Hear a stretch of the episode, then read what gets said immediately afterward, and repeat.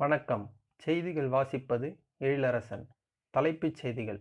தமிழக சட்டப்பேரவை தேர்தலுக்கான முன்னேற்பாடுகள் குறித்து தேர்தல் ஆணையத்தின் உயர்நிலைக்குழு இன்று சென்னையில் ஆலோசனை மேற்கொள்கிறது.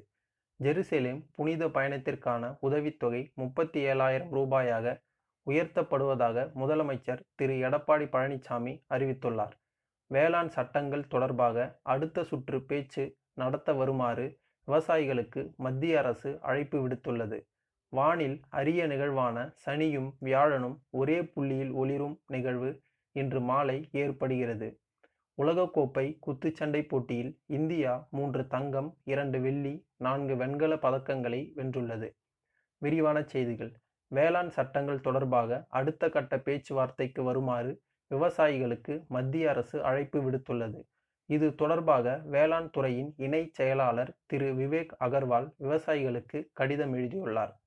பேச்சுவார்த்தைக்குரிய தேதியை பரிந்துரைக்குமாறு அவர் அக்கடிதத்தில் கேட்டுக்கொண்டுள்ளார் வேளாண் சட்டங்களுக்கு எதிராக தில்லியில் விவசாயிகள் மேற்கொண்டு வரும் போராட்டத்திற்கு தீர்வு காணும் நோக்கில் மத்திய அரசு இந்த நடவடிக்கையை மேற்கொண்டுள்ளது.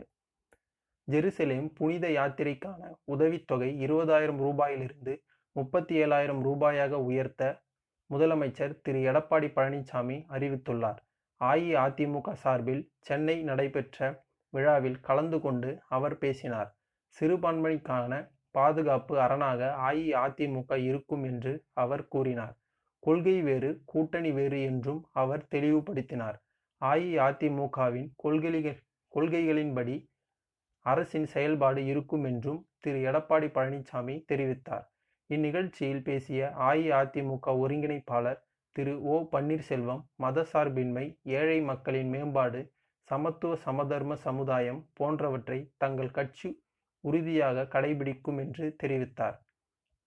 மகாகவி பாரதியாரின் கவிதைகள் நமது கலாச்சாரத்தின் பிரதிபலிப்பாக உள்ளது என மத்திய நிதியமைச்சர் திருமதி நிர்மலா சீதாராமன் கூறியுள்ளார். சென்னையில் உள்ள வானவில் பண்பாட்டு மையம் சார்பில் பாரதியாரின் பிறந்த தினத்தை ஒட்டி நடத்தப்பட்ட சர்வதேச பாரதி திருவிழாவின் நிறைவு நாள் நிகழ்ச்சியில் காணொளி காட்சி வாயிலாக நேற்று அவர் உரையாற்றினார். பிரதமர் திரு. நரேந்திர மோடியின் மனதில் பாரதியாரின் கவிதைகள் ஆழமாக பதிந்துள்ளதாகவும் அவர் தெரிவித்தார். இதன் காரணமாகத்தான் பல்வேறு தருணங்களில் பிரதமர் பாரதியாரின் கவிதைகளை எடுத்துரைத்ததாகவும் அவர் கூறினார். அனைத்து தரப்பு மக்கள் குறித்தும் அவர்களின் குணங்கள் குறித்தும் பாரதி தன் பாடல்களில் எழுதியுள்ளதாகவும் அவற்றை இப்போது படித்தாலும் புதிதாக இருக்கிறது என்றும் திருமதி நிர்மலா சீதாராமன் தெரிவித்தார். இருவரி செய்திகள். சர்வதேச சந்தையில் கச்சா எண்ணெயின் விலை பீப்பாய் ஐம்பத்தோரு டாலராக உயர்ந்துள்ளது. ஆப்கானிஸ்தானில் நேற்று நேரிட்ட கார் குண்டுவெடிப்பில் சம்பவத்தில் எட்டு பேர் உயிரிழந்தனர் பதினைந்து பேர் காயமடைந்தனர். நேபாளத்தில் நாடாளுமன்றம் கலைக்கப்பட்டுள்ளது. பொது தேர்தல் இரண்டு கட்டங்களாக அடுத்த ஆண்டு ஏப்ரல் மற்றும் மே மாதம் நடைபெறும் என்று அறிவிக்கப்பட்டுள்ளது. அதிநவீன போர் விமானங்களை கொள்முதல் செய்ய உள்ளதாக பங்களாதேஷ் அறிவித்துள்ளது.